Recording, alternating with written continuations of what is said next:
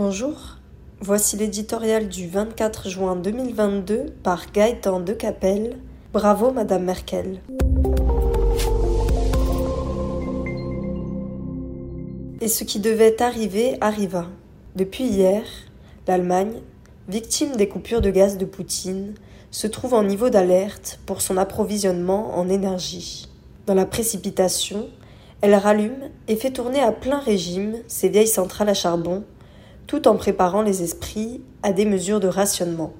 C'est la panique à bord. Chaque kilowattheure compte. Et l'on se demande comment passer l'hiver.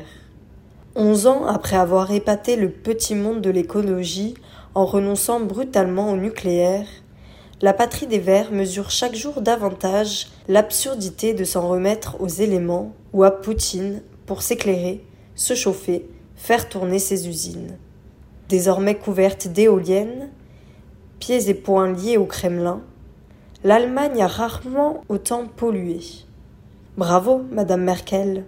Les autres bons élèves autoproclamés de la transition écologique, Pays-Bas, Autriche, en sont au même point.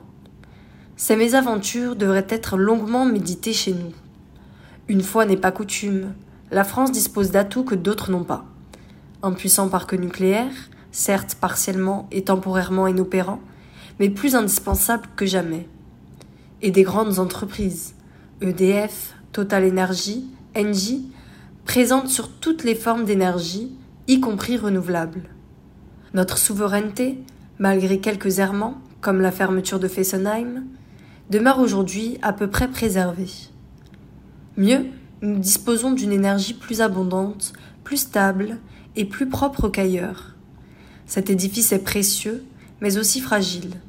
En Europe, les mêmes qui brûlent des tonnes de charbon tentent de le mettre à terre à travers l'obscure bataille de la taxonomie.